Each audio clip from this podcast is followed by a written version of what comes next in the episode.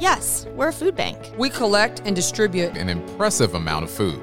But that's not all. We're a hub of caring people, doing all we can to end poverty and hunger and improve health. Welcome to the Mid-Ohio Food Collective podcast. Everyone at the table. Hello, everyone, and welcome. I'm the host of Everyone at the Table, Scott Light. We are so excited to be launching Season 2 of the Mid-Ohio Food Collective podcast, and what better month to do it than September? It is Hunger Action Month. Hunger lives here, and so does help. In just a little bit, we're going to take you, all of our listeners, to the Schottenstein Center, where nearly 200,000 meals were packed up, and then we helped distribute them. It was an awesome effort, and we'll take you there. First, though, we're going to begin with a local professional writer and editor right here in Columbus who really embraces the three pillars of volunteer, advocate, and donate. Ana Piquinela, welcome to Everyone at the Table. It's good to have you here. Thank you, Scott. It's good to be here. So how were you first introduced to volunteering here at the Food Collective? So I was introduced to Mid-Ohio Food Collective by volunteering here at the Grove City location, what I call a mothership. I joined a group of coworkers, and we came and did the food packing and checking of expiration dates and things like that. After that, I got on the email list, and so from then on, I started getting urgent need emails, and one of them was about the Norton Market that had opened recently. This was last year in April or May. And so it's a closer location to me. I thought, let's try it. Let's see what that's about. And and so I started going there from then on. It just went from there. And boy, you really teed up my next question, because that's what I want to talk about, the Norton Mid-Ohio Market there. Tell our listeners how this place has really come to be a very special place to you. When I first went there, I actually had no idea what to expect, really. I keep calling it a pantry, actually, but it's so much more. It's a market. It's set up as a grocery store.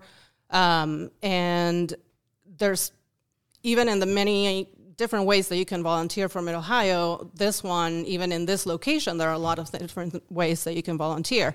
And when I went there for the first time, they put me as a registration person. So I register the customers that come in to shop. And it turned out that the fact that I'm a native Spanish speaker was very helpful because a lot of the population that comes to the customers that come to the market are Spanish speakers. And so I remember sitting there and welcoming people, and there were very long lines, and but by the end of the shift, I was just hooked. Now Fridays are pantry days for me. I get to look forward to it all week. It's incredibly fulfilling. It's very rewarding to know that also I can help in a very specific and particular way, and that I can bring part of me into the volunteering. I want to pick up and dive in a little bit more about your tremendous Spanish-speaking skills in this way, because we've talked on previous episodes about pantries and markets having foods that our diverse populations need and want, whether it's Hispanic, Indian, Asian, other populations as well. So speaking the same language is yet another way to deepen those relationships with people who come through the door. When they come in, I never assume that someone is from any particular location, but sometimes I see them hesitate, and I make the assumption, and I say, sí, español, and immediately on their face just lights up because they have found someone that can understand them better and well. And like I said, it's definitely not an obstacle not to know the language, but it's a very big advantage. And it makes a big difference in them feeling like they have someone that understands them and that can explain things, in a way that makes sense. And it's funny, too, because as a Uruguayan, I have a very specific Spanish accent that most of these people don't have because they're from like northern or central South America. So, so typically they cannot spot me. They think I'm from Argentina, which is for Uruguayans not a compliment, but But yeah, so I pronounce things a little bit differently than they do. But that even, like, there was one time that a guy was there and he was trying to figure out what something was, and it was a sweet potato, and I said what we call a sweet potato in Uruguay, and he kept looking at me like he had no idea what I was talking about. That's and then another customer came by and she said what they call it in Colombia, and eventually I think we figured out a way to get him to understand what it was. But it's very interesting. And when they ask, for example, about sometimes customers will want to know what something is, what a product is, mm-hmm. and the ingredients, mm-hmm. Whether it contains gluten, whether it contains meat, dairy. They will not be able to tell if, the product contains it or not, because mm-hmm. the labels will be in English. So that's another way where it helps to be able to speak the language, because then I can, tell them, hold on a second, I can read it, and then, do my best to translate. And I guess from a cultural perspective, it's really fascinating to me when I see products that are not something that I even find terribly familiar, that, they will not go as quickly as some of the other, products that are there, like egg beaters, for example. Oh. If you're from the U.S., you probably don't think twice about it. Mm-hmm. But if you're from somewhere else, liquid eggs just doesn't sound like particularly normal. Right. So better to have actual eggs when that's the case, that those will go very quickly.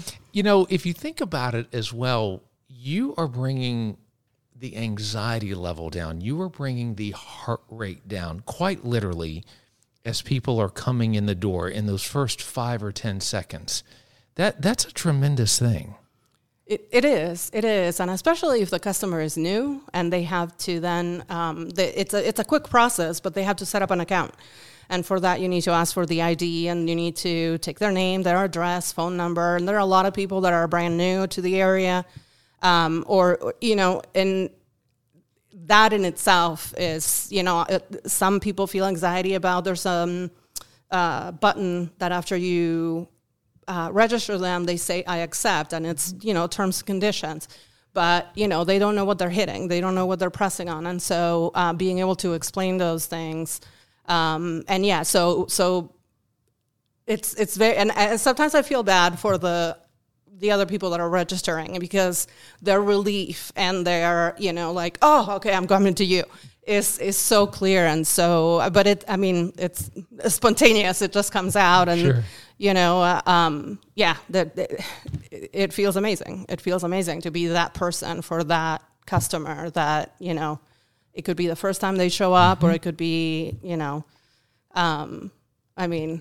during the World Cup, I talked to almost every South American that showed up about the World Cup and, the different soccer games. And it's culturally language-based, like I said, the ingredients, so many things that you would not, being a native speaker of whatever language you live in, I guess, you wouldn't think about it, but it makes a big difference. I mentioned at the beginning of this episode, September is Hunger Action Month. The Mid-Ohio Food Collective was involved in a mammoth effort on September 11th, which is now a National Day of Service.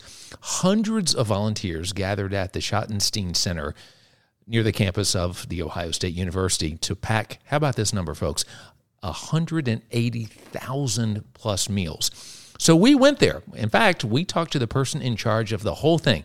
So Ana, we're going to bring her into this conversation as well. Melissa Lounsbury is vice president for the organization Kids Around the World, and she travels the world doing these events, organizing these very events. But here's the deal. Melissa grew up in Upper Arlington, and she is a Buckeye herself. So when they started planning this event, she just absolutely had to be here. Melissa, first of all, welcome to the podcast. It's good to have you here. Thank you, Scott. It's good to be with you. Let's begin by setting this scene here at the Schottenstein Center. All right. So right now it's bright and early in the morning. We're setting up 49 assembly lines and making room for 500 volunteers to come serve with us today. So when those volunteers get here, they're going to stand around those assembly lines in groups of 10 and pack meals for the Mid-Ohio Food Collective. So they're not just packing some meals. They're packing 180,000 meals today. That is a tremendous number. And from what I understand, you do this all around the country. I do. I have the privilege of serving at events like this all year round. This year, our organization will host about 160 events with different organizations across the country. When you look at this event, it has all of your events I know are super special to you. But let's talk about this one personally, because you wanted to come back for this one. And I use that verbiage purposefully because Ohio State is your alma mater. You grew up in Upper Arlington. So what is this event like? What is it like being back on this campus now? I'll tell you what, it's super. Just, I get goosebumps walking into the Schottenstein Center and being in Buckeye territory again. So it's very special. A lot of my family's here serving with me today. And just to be able to give back to the community that I just have incredible memories of growing up in this very special place. Was there something early in your childhood in Central Ohio, you know, Midwestern values? What was it about this place, Central Ohio, and maybe Ohio State layered into that, that maybe led to your career about giving? You bet. So growing up in Upper Arlington, I grew up understanding that one of the most important things that I can do on this earth is to love my neighbors. And that was planted real deeply in me from a very young age. And the community kind of reemphasized that. I loved growing up as a Golden Bear and surrounded by a community that really supported one another. And then when I was a freshman at Ohio State, I attended an informational meeting for the Peace Corps. And that laid the groundwork for something that would happen a decade later in my life when I went and served in the Peace Corps in Senegal, West Africa, for 2.5 years. That experience showed me, it gave me a different worldview. It showed me the plight of a lot of people in a lot of places around the world, and things that I was largely unaware of growing up. But my heart began to... It's okay.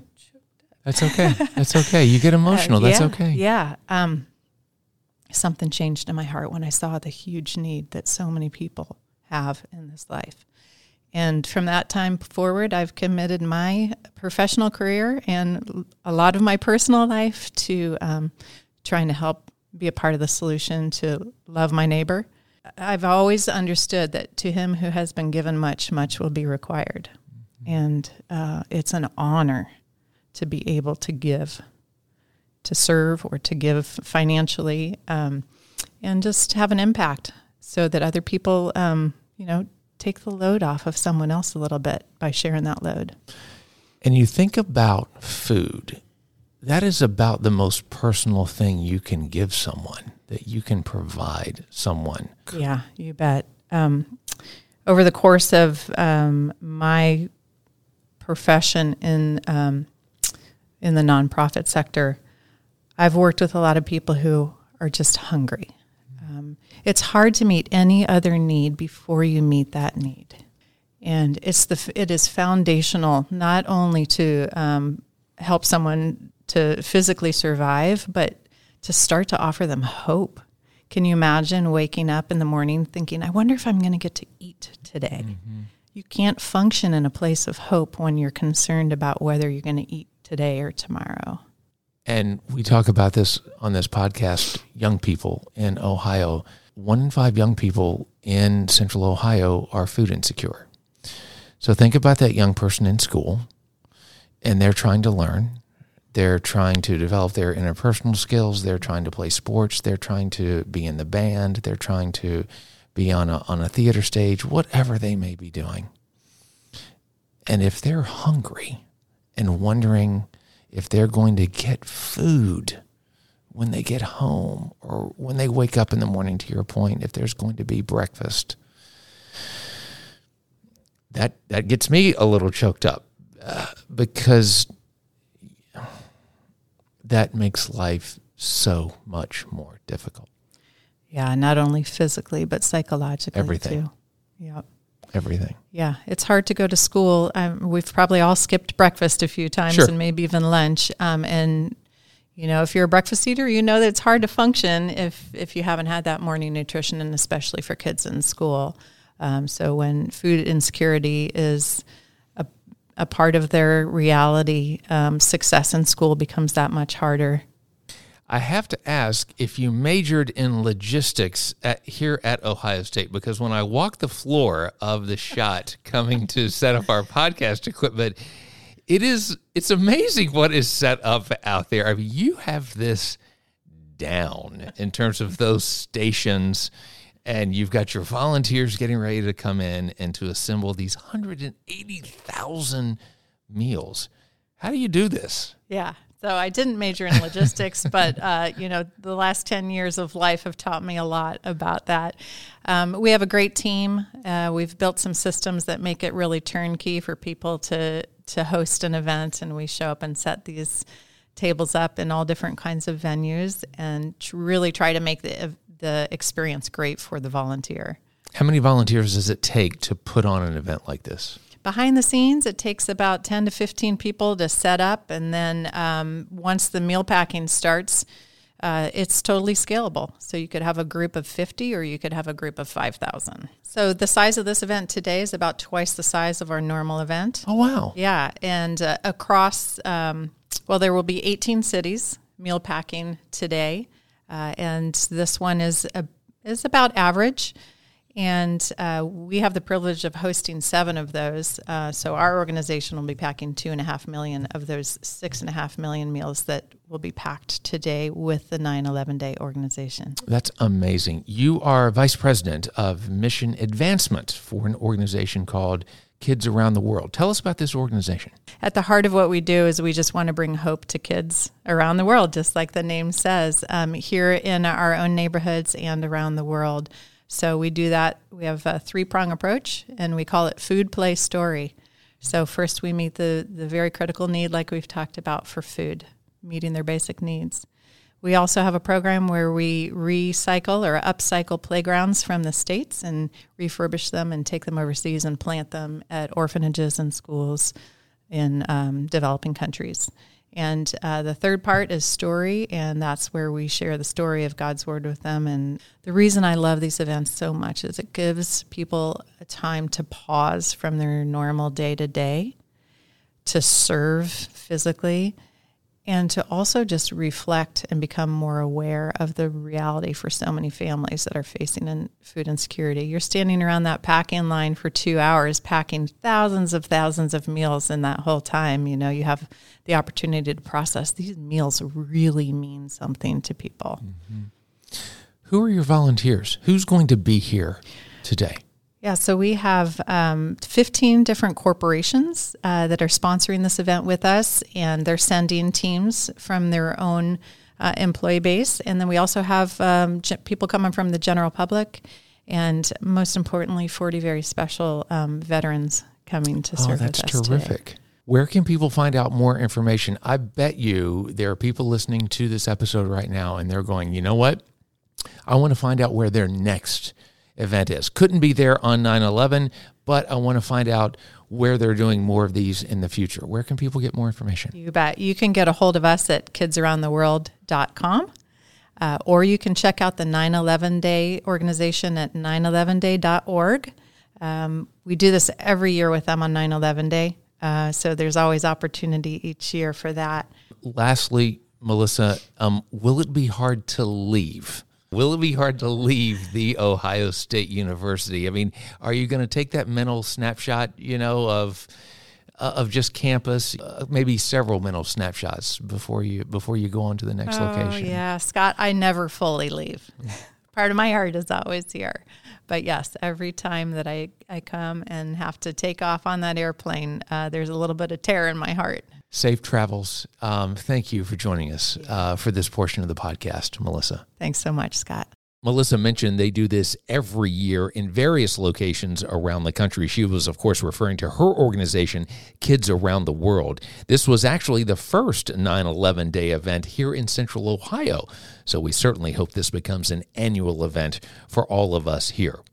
Back here with Ana now. And Ana, when you hear about that huge event at the Schottenstein Center, all those volunteers coming out, and of course, all of those meals then distributed by the Food Collective going to our friends and neighbors here in Central Ohio. I think it's incredible, actually. I mean, I had no idea when I first started volunteering at Mid-Ohio Food Collective how much they did or how many different things they did. I'm still learning because I have not been volunteering for, you know, there are people that have been volunteering for decades, literally. And, you know, they have the food markets, they have the pantry, they have pharmacy, they have a farm.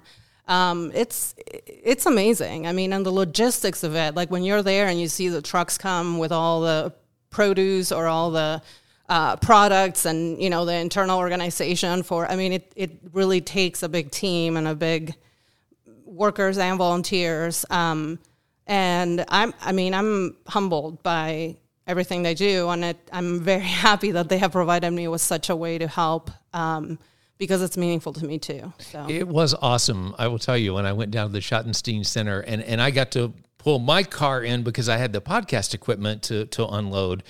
And I parked very close to one of the Mid-Ohio Food Collective tractor trailers. Mm-hmm. And just, you know, seeing the logo and just seeing, and I just thought, okay, that's where those meals are going, and they're about to head on out. And it was just awesome, right? Just having that visual, that optic right there, just knowing that here we go. Yeah, and I would encourage anyone that's volunteering in any part of the process of getting this food out, like that was packaging or, mm-hmm. you know, checking the expiration dates or then helping at the market. I think it's nice to see the life cycle of the process and all of the steps it takes. And I'm sure that people could find where they fit because that requires different skills and different, you know, mindsets and I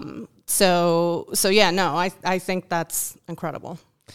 As always, to our listeners, you can access all of our resources online at mofc.org, but we also have dedicated resources for Hunger Action Month at mofc.org/action. Go there because there's all kinds of resources, videos, and some really cool stuff. Because really the most important word this month for Hunger Action Month is action. And Ana, when you and I were talking before we came to our studio here at the Food Collective, you were telling me that when it comes to your volunteering, when you don't do it, when you don't have that action in your life, that you miss it. I do. Like I said, Fridays are pantry days. And when I don't do it, I just don't feel like my week is complete. I also do think that action is way louder than words. And, you know, at the pantry, when I go, I get to see Nathan and Josh and Julian and Alani and mi amiga Gladys, all the people that work there that are amazing people that do this day in, day out.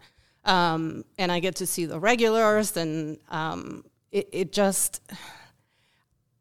can bring everything I am, including my background, where I'm from, my upbringing into the pantry, and I end up, I feel, getting more than they get because there's no way to give without getting back. So my week is not complete if I don't go. And you know what I'm betting? Those customers say, boy, when I get to go to the Norton Road Market, there's this great lady there, Ana, who's there at the front door, and she's got the greatest smile. And she answers all of my questions, and she's there every Friday, and I just love seeing her. I'm sure that is said and has been said many, many times. Oh, I hope so. I don't know. I hope so. I hope so. I am sure of it. Ana, I want to pick up on that word action in one more sense here, and that is you also see the real urgency for action for more volunteers. Yeah, so... the work that's being done is incredible, and I think Mid-Ohio Food Collective is doing everything it can to help these people, but they cannot do it without volunteers. And so I see often in my visits at the pantry or the market, the long lines of people that are waiting outside, sometimes to just get a ticket so that they can come back and have their place in line to get in and do their groceries. Sometimes it's raining, it's cold, it's hot, and they just stand there sometimes for 2 hours perhaps. And if there's not enough volunteers to register them, the line doesn't go as quickly. And, you know, when I go, the Mid-Ohio Collective has a great volunteer website where you can pick the days that are best for you, the hours that are best for you. But I know every time that I go in there, when I see 15 spots open, I worry for the market because I wonder if they're going to have enough people to do what they need to do. And so another thing is too, the value of doing the regular volunteering if you can. I think the one day that you described is amazing, and everything counts, right? Like every opportunity to volunteer is a good one. But, you know, sometimes in the winter or, for example, this last March when the SNAP benefits were removed, the extra ones for COVID-19 were removed, you know, I know that they needed extra help. Why? Because the people were going to be in greater need because those benefits would be cut. So anything you can do, if there is a way that you can do it weekly, monthly, whatever it is, and also think about the times when they may be in greater need. Like, for example, I mean, now the holidays are going to be popular and they're going to get great participation probably. But yeah, the food insecurity doesn't end in January. So doing anything you can to keep volunteering, I think it's really going to be helpful to them. Thank you for being here. Thank you for being here for this episode. Sure, you're welcome. Thanks to Melissa Lounsbury as well, and thanks to the more than 350 volunteers who packed those nearly 200,000 meals at the Schottenstein Center back on September 11th. The collective was honored to be there that day and then to distribute those meals after.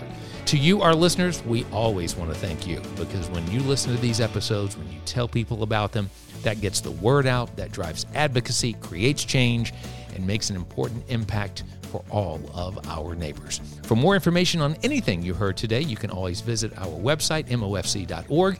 So until the next time, this is the Mid-Ohio Food Collective podcast, Everyone at the Table.